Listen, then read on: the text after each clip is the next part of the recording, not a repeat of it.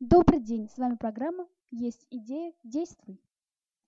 И сегодня мы будем рассматривать такую тему, как решиться на создание своего бизнеса или какой бизнес выбрать. Вот и настал тот момент, когда вы стали задумываться о создании своего дела.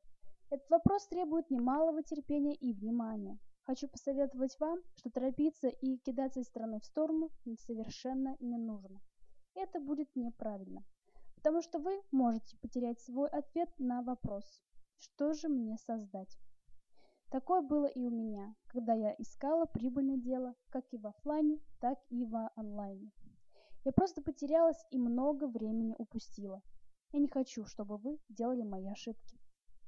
Если вы еще не решили создать свой бизнес, но у вас есть желание, прислушайтесь к своим интересам и своему опыту.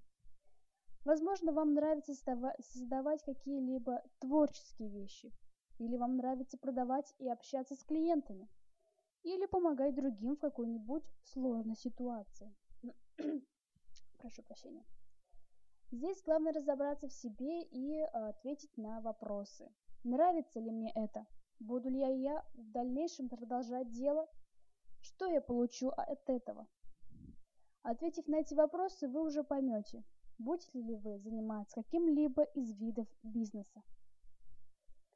Если вам сложно, можно сделать по-другому. Возьмите листок бумаги и ручку и напишите все, чем вы бы хотели заниматься. Дальше проанализируйте по следующим критериям, ставив плюсики или цифру. Первый критерий. Был ли у меня в этом опыт? Второй критерий. Насколько мне это нравится? Поставьте цифру от 1 до 5, то есть 1 балл – это, соответственно, не нравится, а 5 баллов – очень нравится.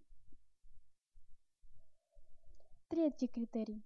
Прибыльно ли это?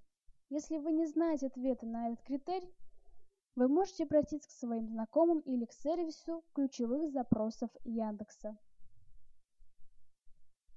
Четвертый критерий. Смогу ли я продолжать это дело? Опираясь на свои силы. Теперь посмотрите, у кого больше галочек и у кого больше цифры. Точнее, даже э, не больше, а не меньше четверки. Это и будет вашей будущей деятельностью, вашим бизнесом.